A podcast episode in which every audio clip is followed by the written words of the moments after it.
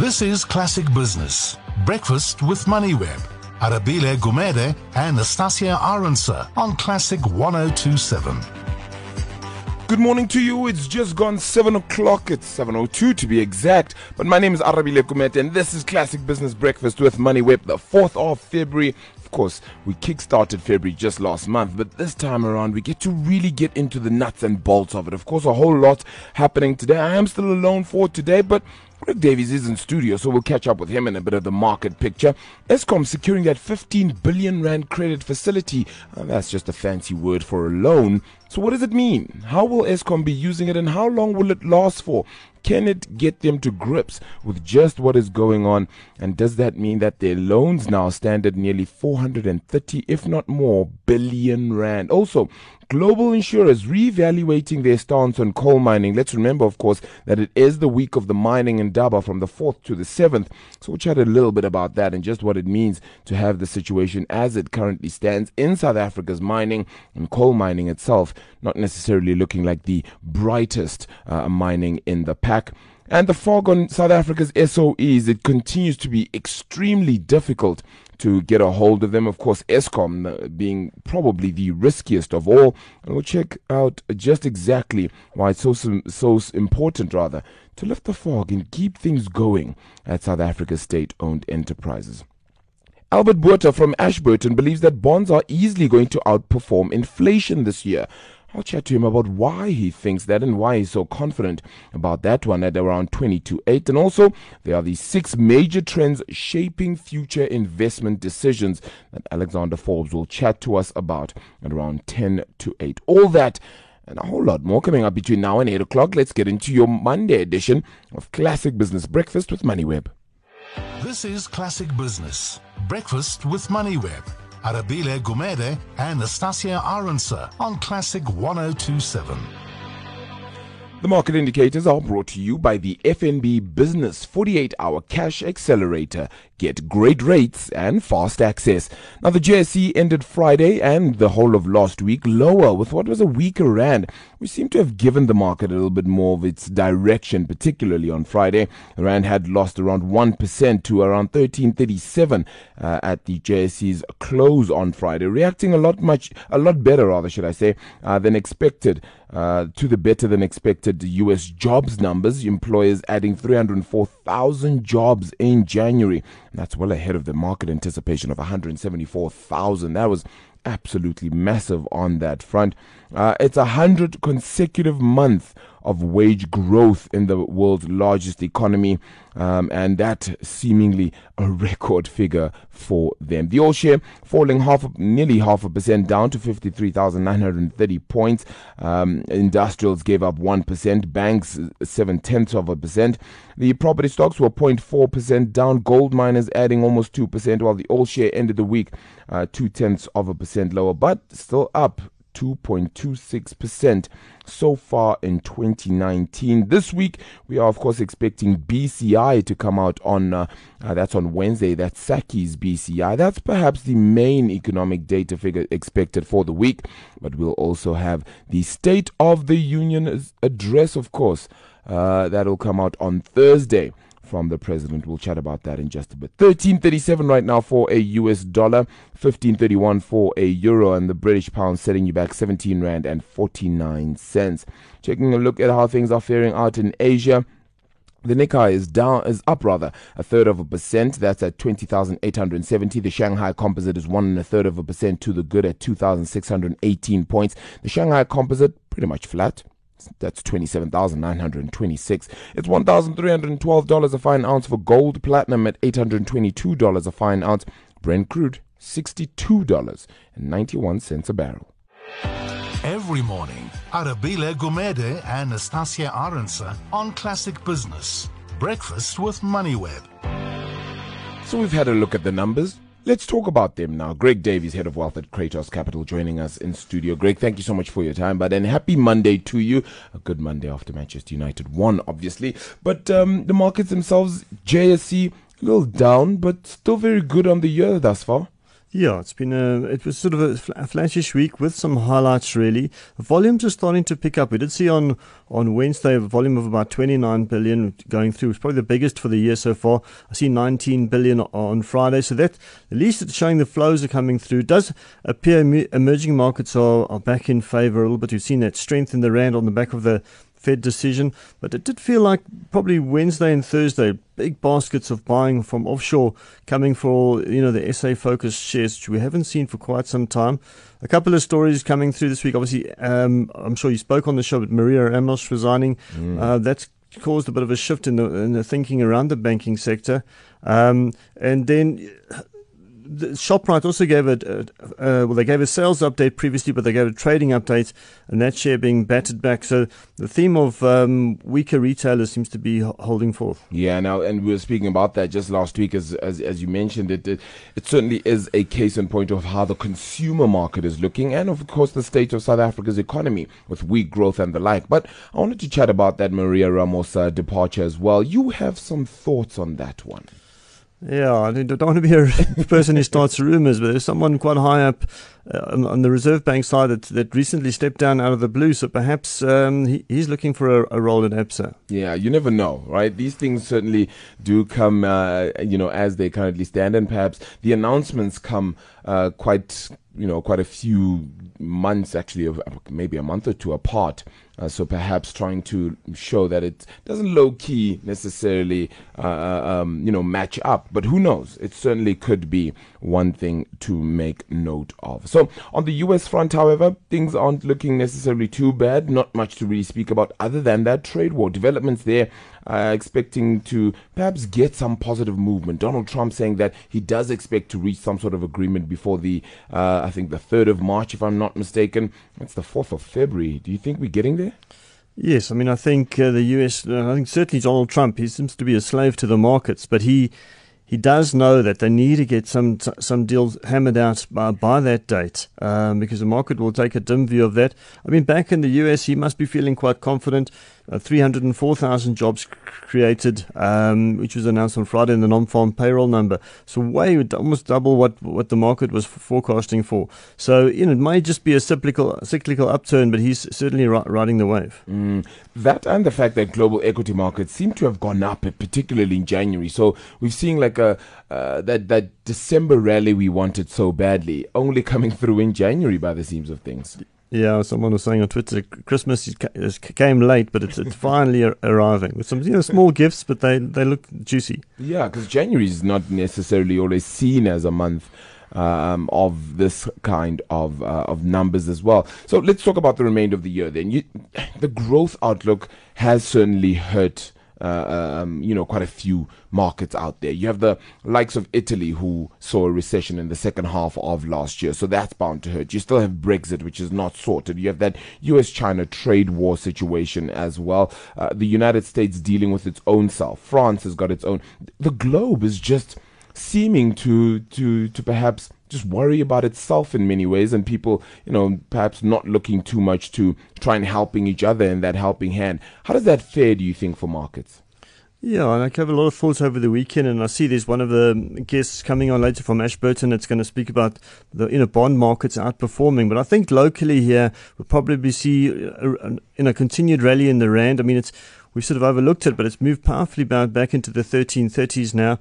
Um, so I think the bond market will outperform. But local equities, I was just sort of saying to myself, what can the drivers be? What can what can it be that can really push the equity market higher? It can only be, be solid trading updates. So far, it's been poor, but uh, you know we're, we're, looking forward. But the mining Indaba today, so perhaps something will starting today will come out of that, and obviously the the State of the Nation on Thursday. The beginning of the year is always the year of, uh, shall we say, talk shops, if you want to call it that. And, and hopefully, you know, after that, we get a bit of implementation. We have Davos, of course. We have the State of the State of the Nation address. Also, uh, I called it the State of the Union, and that's the American one, which also is, is said to happen pretty soon too, right? So that's uh, that's also going to be quite interesting to look out for. Uh, and you have this mining Indaba do you think we're we're still getting to a point where we all all we're doing is just talking and not necessarily you know putting putting uh, uh um, um, you know not knuckling down shall i say Yeah, I mean, we need something sol- solid out of a State of the Nation address.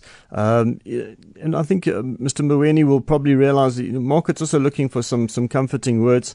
So, some positive news out of there as well. Mining Indaba, with a lot of foreign investors coming to the country. Mining has been under pressure. Well, the gold price has moved a lot higher, so perhaps some positive news will come out of the mining Indaba. Yeah, and as you you know, you note of that, of course, one thousand three hundred and thirteen dollars a fine ounce. Uh, that's the price of gold, uh, uh, as, we mentioned. And so perhaps, you know, I think the interesting element here is just how does uh, the Minister of uh, Mineral Resources in South Africa, actually make uh, this whole scenario, this whole mining sector enticing. We've continued to lose constant jobs in the sector, and the mining sector itself which was the bedrock of South Africa's economy, certainly seeming to struggle along. But Greg will chat a little bit more a little later. Uh, he's the head of wealth at Cratos Capital. This is Classic Business. Breakfast with MoneyWeb. Arabile Gumede and Nastasia Arendse on Classic 1027. So it seems a few local and international banks have come together to try and help cash strapped power utility Eskom one wonders why. One wonders where they got the ability or perhaps what they saw in Eskom uh, to be able to give them the more money and say, yes, we will entrust you with this loan and uh, hope that you can actually make something out of it and perhaps help yourselves here as well. So, what do we say? What do we, you know, we'll try to find out more as to what it is that made them get this loan as well and what it is that they promised, perhaps, that consortium of local and international lenders. Let's chat to Khulu Phasiwe, who is spokesperson now at Eskom. Khulu, thank you so much for your time this morning. You know, getting that loan is perhaps uh, you know a good set of news. It may not necessarily be the full amount that you require, but it is going to help, isn't it? Indeed, it is going to help. Good morning to you, Arabil, and to our listeners as well. It is going to help. It is going to improve our liquidity position so that uh, we at least have some money. So, and uh, especially for Medupi and Kusile, those are the key projects that we would like to finish as soon as possible, so that those projects can start generating money and then in return so that we can also repay this loan. So how long is the money going to last, you say? Well, the money was uh, for the current financial year, which is going to end now on the 31st of March. So essentially, um, it, it, will take us uh, through into the new financial year starting from the 1st of April. And speaking of new financial year, we already have uh, raised uh, 30, 30% of the money that we will require then. So essentially, for the next financial year, we will require another 70 billion rand thereabouts. So already 30% of that has been raised, has been, has been raised at this stage. So, Arabili, just to answer your question around uh, some of the things that, uh, as to why some of these banks are lending us money, yeah. it is because, first of all, the uh, the, the loans are uh, state guaranteed. Uh, um, yeah, government is, is backed by the government. Um, but also, many of these companies or these banks have had long-standing relationships with Eskom. So it's unlike uh, a new company that doesn't know who you are and how you operate. Mm-hmm. So some people, uh, some companies still do believe that uh, there's value in Eskom, which is why they are able to extend this loan to us. What are the conditions set then by this consortium? Well, the, the, the one major issue really was uh, whether they are going to get their money back. And one of the ways in which you can safely say that they'll get their money back is uh, to have uh, the, the guarantee from the state. So the, the other reasons, quite frankly, are just the normal transactions really um, in terms of uh, some of these uh, uh, dealings. But the primary um, objective from their end was just to make sure that we're going to get their money back after um, the period of time that has been agreed upon. Yeah. Um, Khulu, structurally, how is Eskom doing right now? I mean, we've spoken a lot about load shedding and the like as well, and obviously that has been of key concern. Um, but are you perhaps finding that now things are a whole lot more stable, shall we say, and now it's really about working the the, the entire uh, you know the entire operation and at the same time, you have the, the notion of where exactly the plan goes. And I know that it's not necessarily just up to Eskom alone to decide the plan with regards to whether the company split up into, into different parts or not. But would that perhaps create uh, a more viable business, do you feel? Do you think that you'll be able to concentrate on certain elements a whole lot more if that were to be the case? You know, from our side, Arabile, the, the splitting up of the company is uh, something which is above our pay grade as company. It's uh, the responsibility and the function of the shareholder, which is the government. And government has already mentioned uh, um, through some of the reports that we have seen at least that uh, the plan is to divide the company into three pieces. From our side, what we are doing though is that uh, we are ring fencing these three divisions within the company. And from our side, some people are here, they think that uh, when you ring fence it, you're preparing the company for privatization. But uh, Eskom many years ago used to have these three divisions, which is transmission, distribution, and generation. Each one of them having its own board, each one of them having its own balance sheet. So in other words, these days, almost everything has is being carried, I would say, generally by trans, uh, by uh, generation because that's where the money comes from because we, we generate electricity and we sell. So, but distribution, for example, which is where you, you sell electricity to customers, currently we are being owed over 17 billion rand by municipalities, another 7 billion rand by Soweto. If you had uh, this company, or this unit being standalone, I'm sure distribution would have done much more than it has done now to make sure that we get that money. So from our side, the, the, the issues around splitting, and uh, some people are talking about privatization. That is way beyond us. It's a matter that uh, the presidency and government as a whole will have to make a pronouncement on.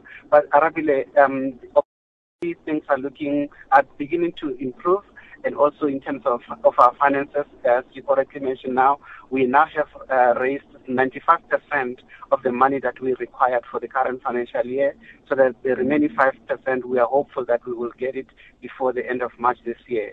But I have to qualify this by saying, um, it is not an ideal situation, quite frankly, where the company has to borrow money for its operational uh, issues. Mm. So ideally, we should be generating money from uh, our operations, but this is where we are. Unfortunately, uh, we have only the resources of uh, uh, of uh, getting funds. It, it, comes from the, the, the borrowings, yeah. also from equity from the state, and also from our own tariffs that we get.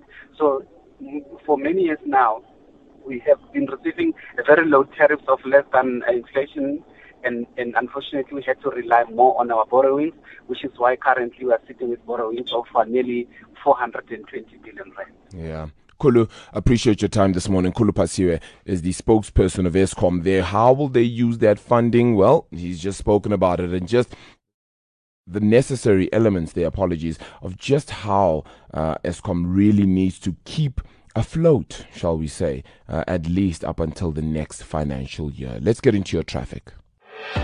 Every morning, Arabile Gumede and Nastasia Arendse on Classic Business. Breakfast with MoneyWeb. There's some rising concerns about global warming and a push toward un, uh, or rather ethical underwriting. Mining companies operating in today's landscape are now facing what is a unique set of uh, insurance challenges. Now, late last year, insurance giant Zurich, uh, Zurich rather announced that it would stop offering insurance to mining and power generation companies, which are receiving over 50% of their revenue from coal joining a growing list of global insurers taking steps to now distance themselves from coal in the wake of climate change concerns. So let's chat to Paul Pryor, global mining practice leader at Aon. Uh, Paul, thank you so much for your time this morning. This is certainly going to hurt an entire industry. Thank you, uh, Billy. Um, absolutely, yes. Um, and Zurich isn't the only insurer that's uh, made these announcements. There are another, there are a number of other major insurers that have made similar announcements uh, in a slightly different way, typically Swiss Re being another big one, Allianz, uh, AXA, SCOR, Munich Re, all very big insurers. However, I'd just like to clarify just up front, uh, Arabella, is that when we talk about coal, um, what we're talking about here is thermal coal. Uh, thermal coal specifically, uh, because thermal coal is is uh, considered dirty coal. It's the coal that's used in power stations for heat generation and electricity generation. So these insurers are pulling out of insuring uh, thermal coal mines and also thermal uh, coal power production plants as well. How worrying then is it for a sector like, you know, for these sectors in particular? Because, you know, these are, coal in itself has, you know, been the bedrock of of, uh, of, of global mining, really. And now, yes, we are speaking about renewables, but it doesn't seem that the world has sort of adapted or gone into this as quickly as one would have hoped in order to alleviate the stress, particularly uh, on things like climate change, which we're obviously overly concerned about now. But it doesn't seem that the world is catching up quick enough is this perhaps one of those ways where global insurers are now saying, look, let's rather step back from this, that will perhaps spearhead, do you think, uh, the, the ability to go into, uh, you know, different sort of mining uh, and then decrease coal mining and then look at other ways of, of how to help? Absolutely. Um, you know, I think the, the hope is that uh, with pressure from the likes of insurers, from financiers, from banks, uh, that um, now don't fund these projects, that uh, it will put pressure on, on thermal coal producers, uh, thermal coal uh, generators, to look into alternative sources of power generation.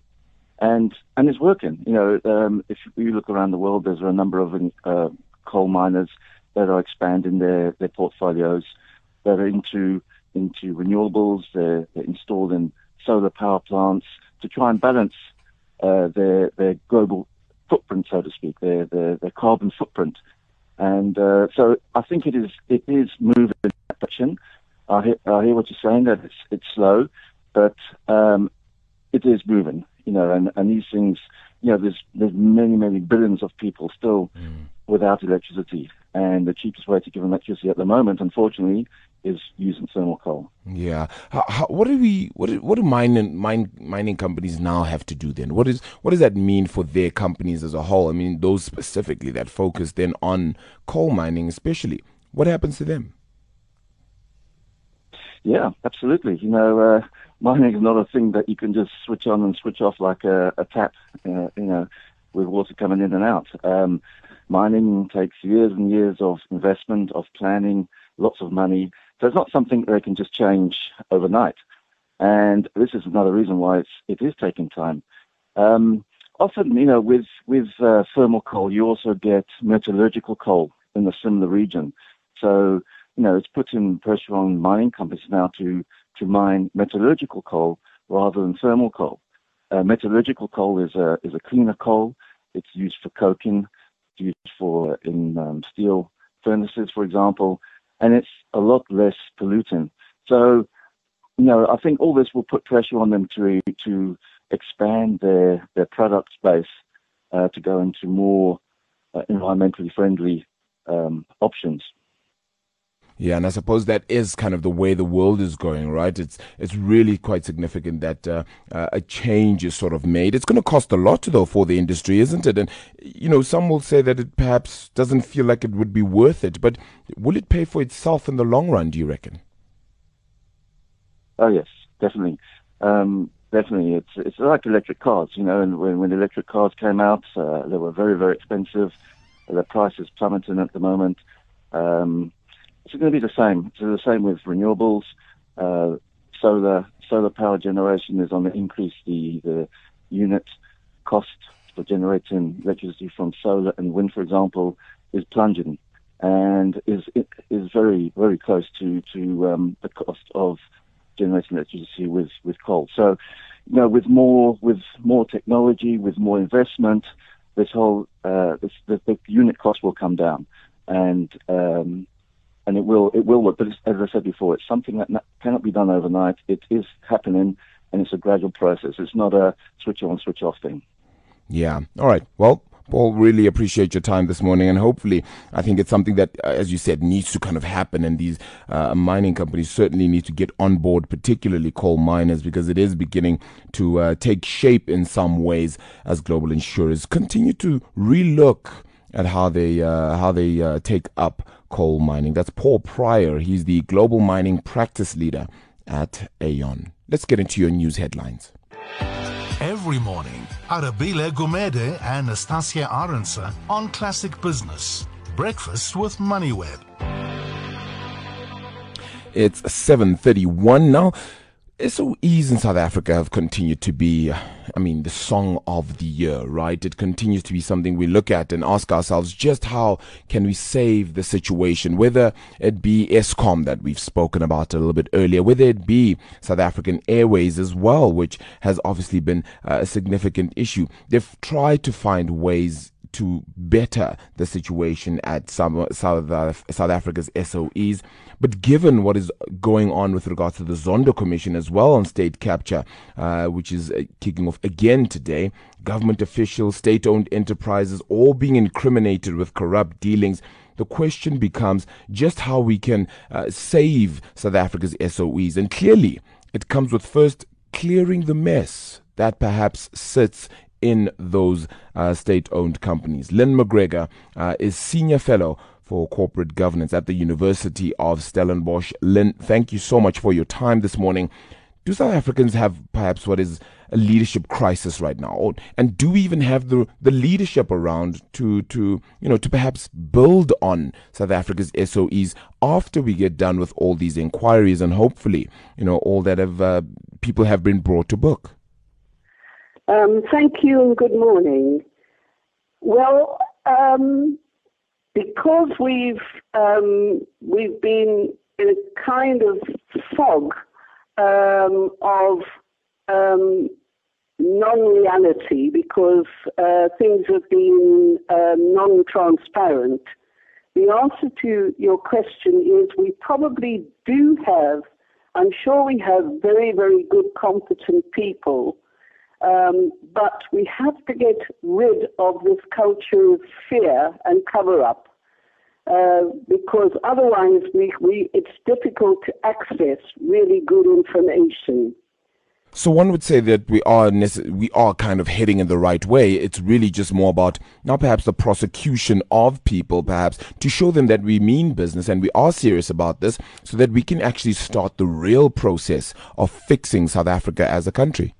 Yes, um, my my feeling, and particularly after the world five world powers, uh, if I'm using the Sunday Times headline, warn South Africa on graft, um, that South Africa has got to make, or South Africans have to make real choices now because we have to change the culture of South Africa we have to have leaders who inspire the people to do a good job because um, the SOEs, um, up till now, do boards who are professional, knowledgeable, and able to do the actual job that they have to do, which is proper governance, and uh, and also taking guiding and and guarding the organizations and institutions that they are responsible for. Um, and also, uh, they also need to work hand in hand as very good um, SOEs do. If you if you look at the uh, if you look at Minister Rob Davies, um, he from the beginning started um, having working relationships with the SOEs he was responsible for, and making sure that the professionalism which we need, people, if you um, want to fly an airplane, you have to have qualifications to be a pilot. You can't just get on a plane and think that everything's going to be okay. And uh, the Institute of Directors and many universities are training people up in their 30s to understand what businesses, what running companies are like, and we have to start uh, enabling those people to empower other people as leaders. Because, from my point of view, the economy will only work if people are proud of the work that they do, and the work that they do has to be a professionally uh, a pro- professionally led um, leadership and governance of institutions. Because if, if you run an organization and you can't, um, you can't write a decent financial report or a decent uh, internal report, you're not doing the job. And to me, the most important thing is that we need to get the right directors on the right boards mm. and separate the political appointments from actual uh, the, the ability of, of our directors to do their jobs properly. And what have you made then of the, the president's efforts? Uh, you know, have you know, do you think that he can perhaps then continue to try and turn things around? Can he actually be the one to turn things around for us? Well, he's saying the right things, um, but uh, as with uh, as with many other people, um, if um, I'm hoping that he's not getting in. If you get into bed with uh, with somebody who has a disease, you will get infected. So we don't know who he's getting into bed with at the moment. And um, it, uh, he's got huge problems. I think um, it is probable, I mean, not probable, I think he's saying and trying the right things. Um, that there's a lot of important choices which, uh, as I said, as a country, we need to make.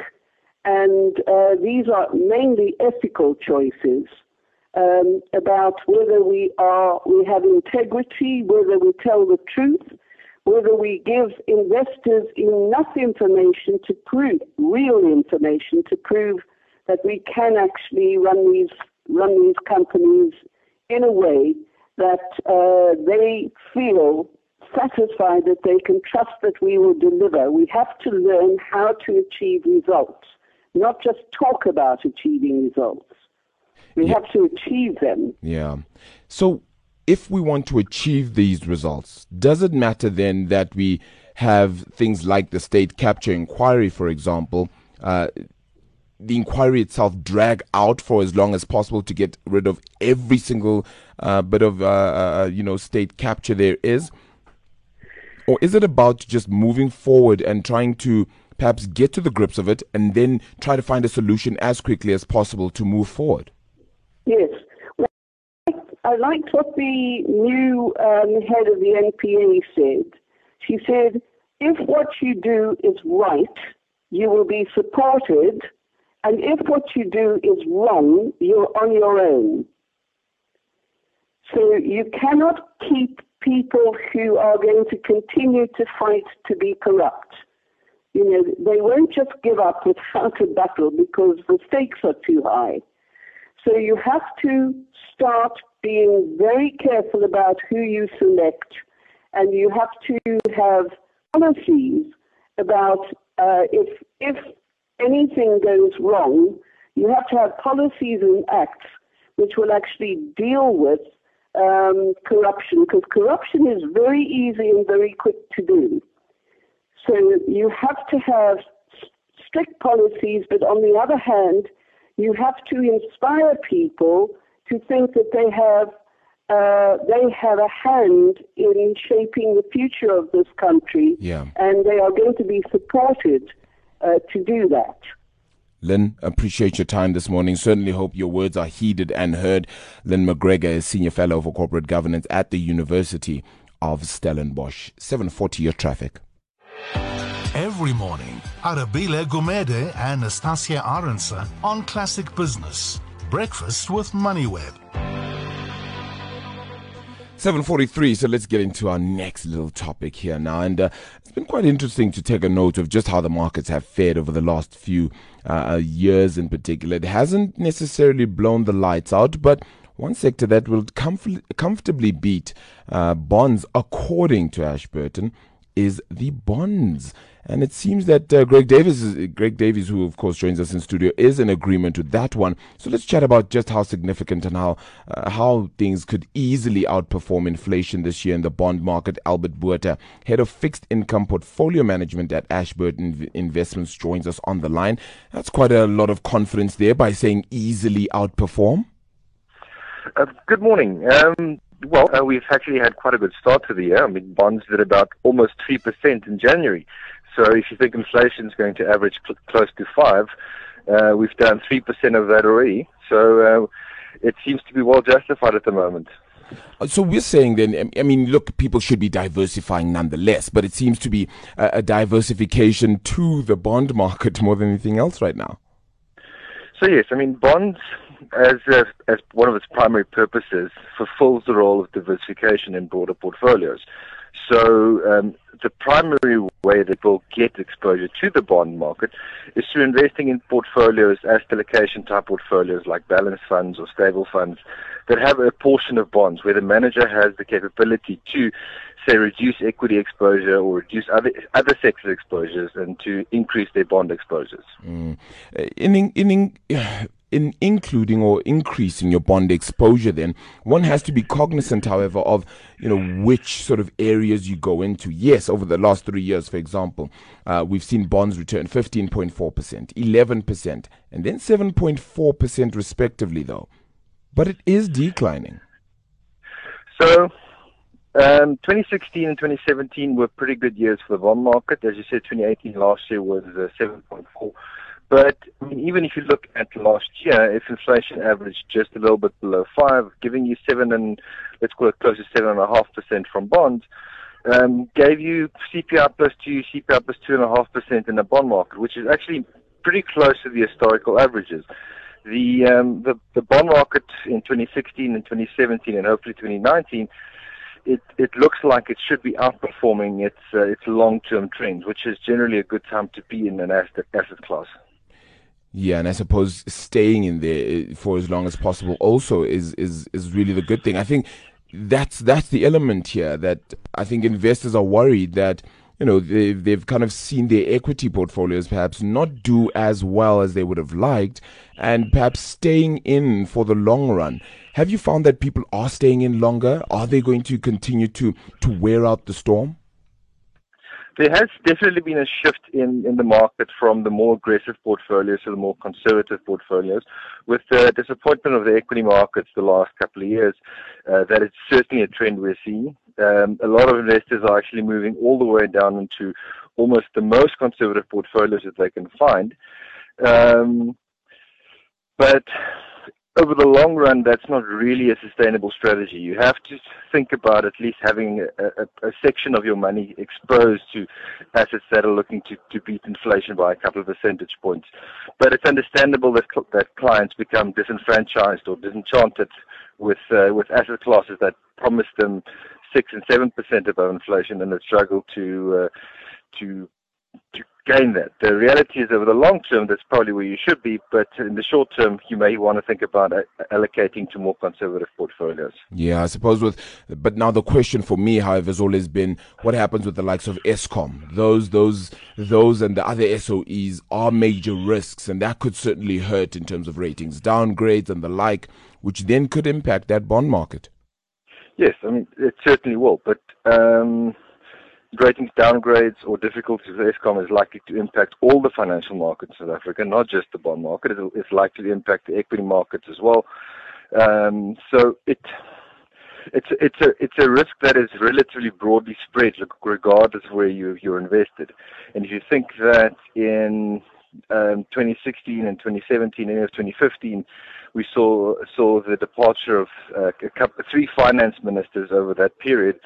Still, bonds have done relatively well. So, bonds seem to weather the storm over the long term, as long as the financial institutions um, remain relatively uh, well governed, um, and hopefully the, the issues we have with Eskom is more geared towards the they're solving and uh, and and the ending of of the uncertainty and the problems and the discovery of what problems there are still uh, that we may not know about, rather than I suppose further deterioration.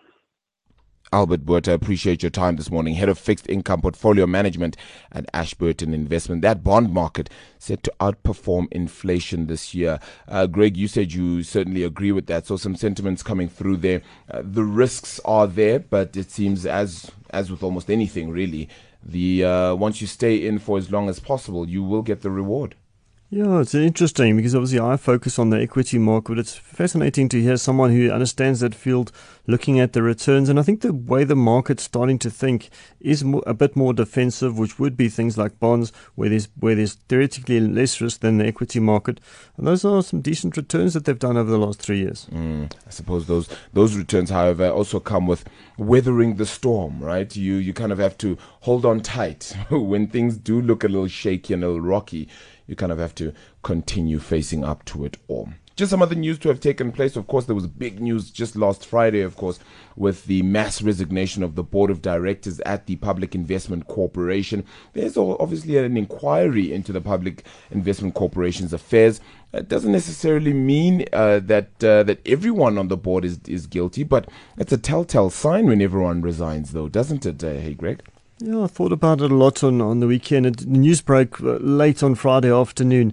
It is quite troubling if you think of the size of the of the PIC. It's almost two trillion under management there, and you know they've got a lot of responsibility. The fact that the board be stepped down, and there was you know, there's some whistleblower inside the PIC saying due process wasn't followed correctly uh, on some of the investments. And what my experience with the PIC is when when something like this happens, they can put all their investments on on pause until a new board is in place, and that it's not ideal in markets. You need you need to be nimble. You need to be focused. Yeah, it does seem, however, that the finance minister Tito Mboweni has uh, you know taken steps to appoint a new board. That's especially according to word from uh, his spokesperson Jabulani Sikhakhane. They're saying that things are beginning to to make headway. Uh, this there is now a process underway to appoint a new board. So few issues though as well there. You know, the portfolio manager on that front being uh, um, sacked a little bit early on, suspended uh, due to that AYO technology deal as well. So uh, a few question marks being asked. They have asked them to be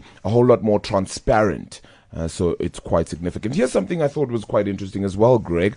Uh, social media has become a curse for insurers. The momentum bungle with claims, of course, in 2018 and Old Mutual's initial refusal before paying out the claim of an Atlantis woman whose husband was shot dead in crossfire in 2017 have opened insurers' eyes to how damaging the court of public opinion can be to their brands. How much more respect should you have then for social media as a as a firm and not just expect it to just blow over?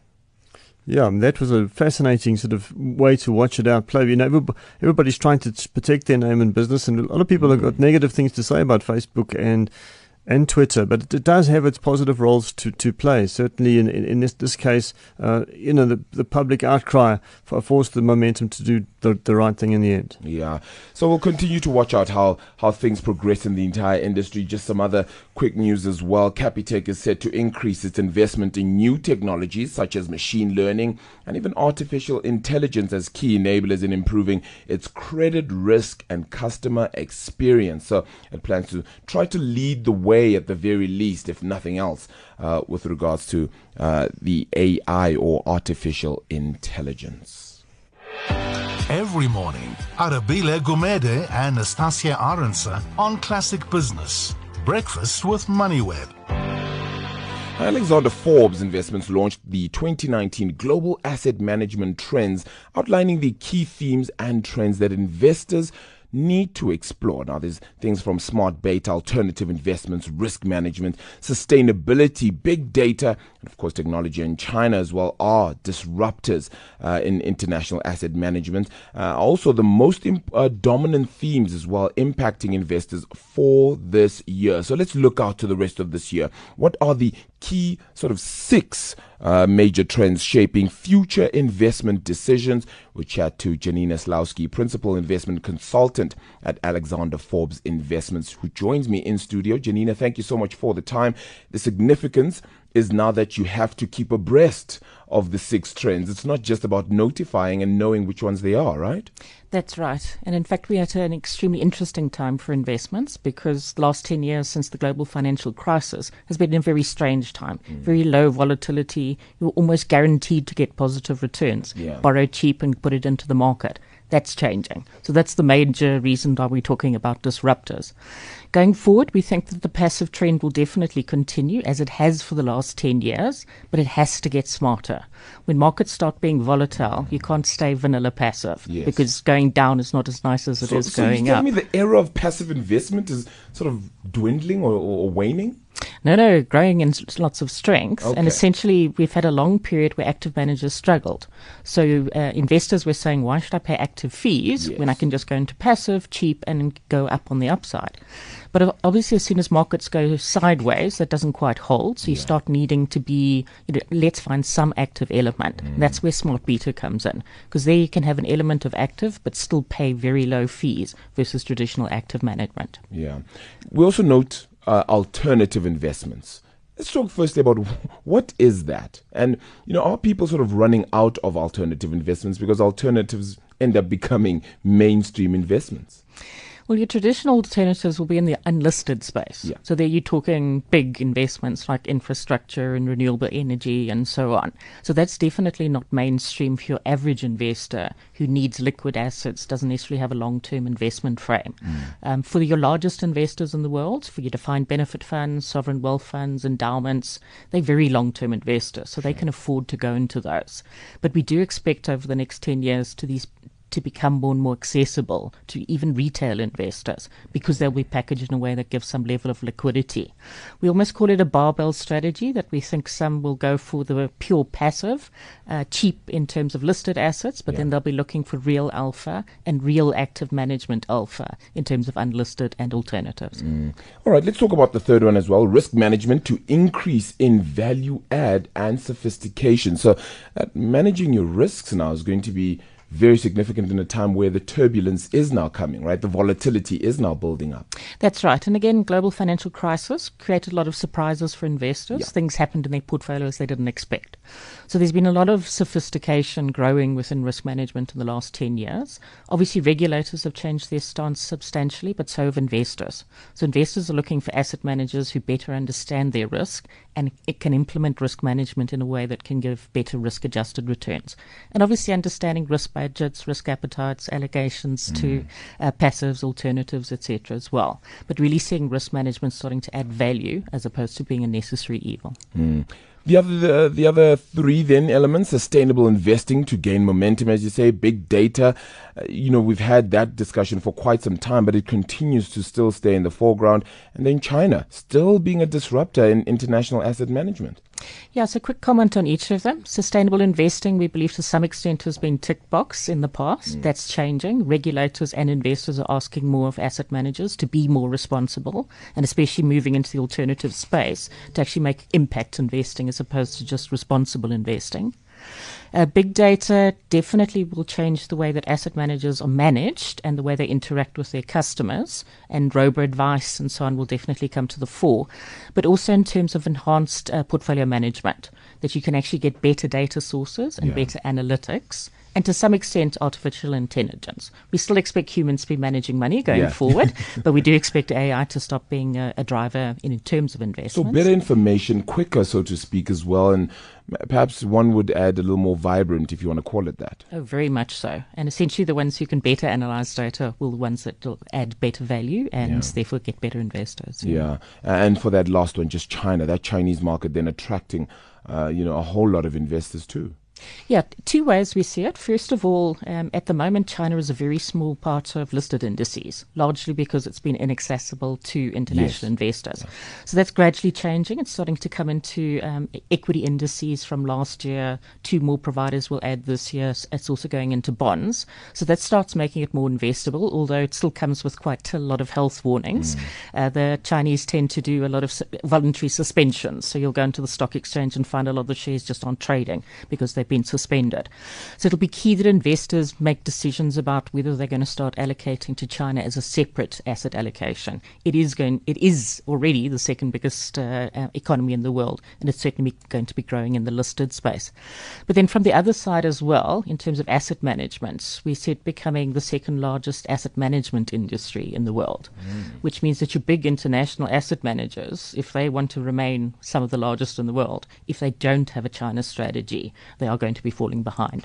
So most of your big asset managers are starting to do joint ventures, setting up some sort of subsidiaries in China. And again, with health warnings, this isn't the easiest environment to move into, but it is seen as critical if they want to remain relevant into the future. Yeah, despite the falling growth in that market, it still offers quite a whole host of promise. Uh, overall the, the general picture in order to reap the rewards you kind of have to be in the market though don't you? That's right. But obviously go in and actually understand the market. Don't yeah. think you can go in and apply sort of western ways of managing money interacting with investors. It's got to be different yeah. but it is critical to success into the future. Janina Slawski thank you so much for your time this morning. Really really appreciate it. Hopefully something to look out for those are the six major trends shaping future investment decisions. Janine Slawski is principal investment consultant at Alexander Forbes. Greg Davies, yeah, it's been an interesting one. Anything else you'll be looking out for, particularly for the day and perhaps even for the week? Yeah, I suppose back to the, the PIC, that's going to be dominating the headlines for the next couple of days. We need some quick action by Mr. Mboweni there. Yeah, and of course, that state capture inquiry continues as well for another day, so we'll see how things fare on that front. Yes, Angelo Agrizzi is uh, done with his testimony, and we've even had two others testify in the meantime. Since then, we'll continue to see how things unfold, how much more will be unpacked when it comes to that. It has brought us to the end of the show, and as we generally are going to do now for the month of February, we'll get our, our market commentators to just say the very last words of the show. So we continue to hype this up. Last week, Gary Boyson didn't get it right. You have about three seconds to do it. Are you ready for this? Okay. Goodbye from us. It's 8 o'clock.